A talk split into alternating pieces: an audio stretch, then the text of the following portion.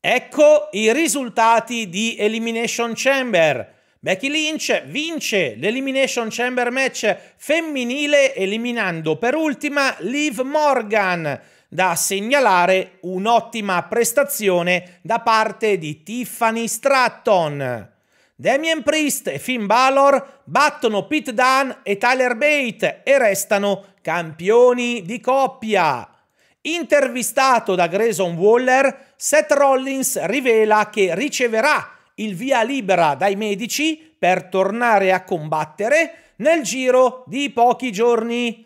Cody Rhodes lancia invece una sfida aperta a The Rock, dicendo di essere pronto ad affrontarlo quando e dove vuole. Austin Theory si intromette facendo il gradasso e le busca di brutto dai due beniamini del pubblico. Drew McIntyre vince l'Elimination Chamber match maschile, eliminando per ultimo Randy Orton, intontito da Logan Paul, che lo ha attaccato col tirapugni dopo che la vipera lo ha estromesso dalla battaglia.